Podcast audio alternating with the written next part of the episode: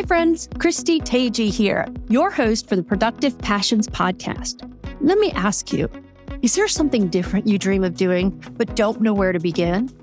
If you're feeling suffocated, anxious, or you feel there's something different calling you, come along with me for candid conversations with people who have embarked on a journey to put their passions to work for them. We'll talk with folks who have taken that leap, are in the midst of change, and those who have rediscovered their passion for what they've been doing. How did they do it?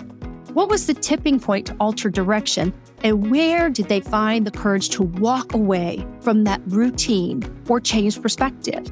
Consider this you're going to spend one third of your life working.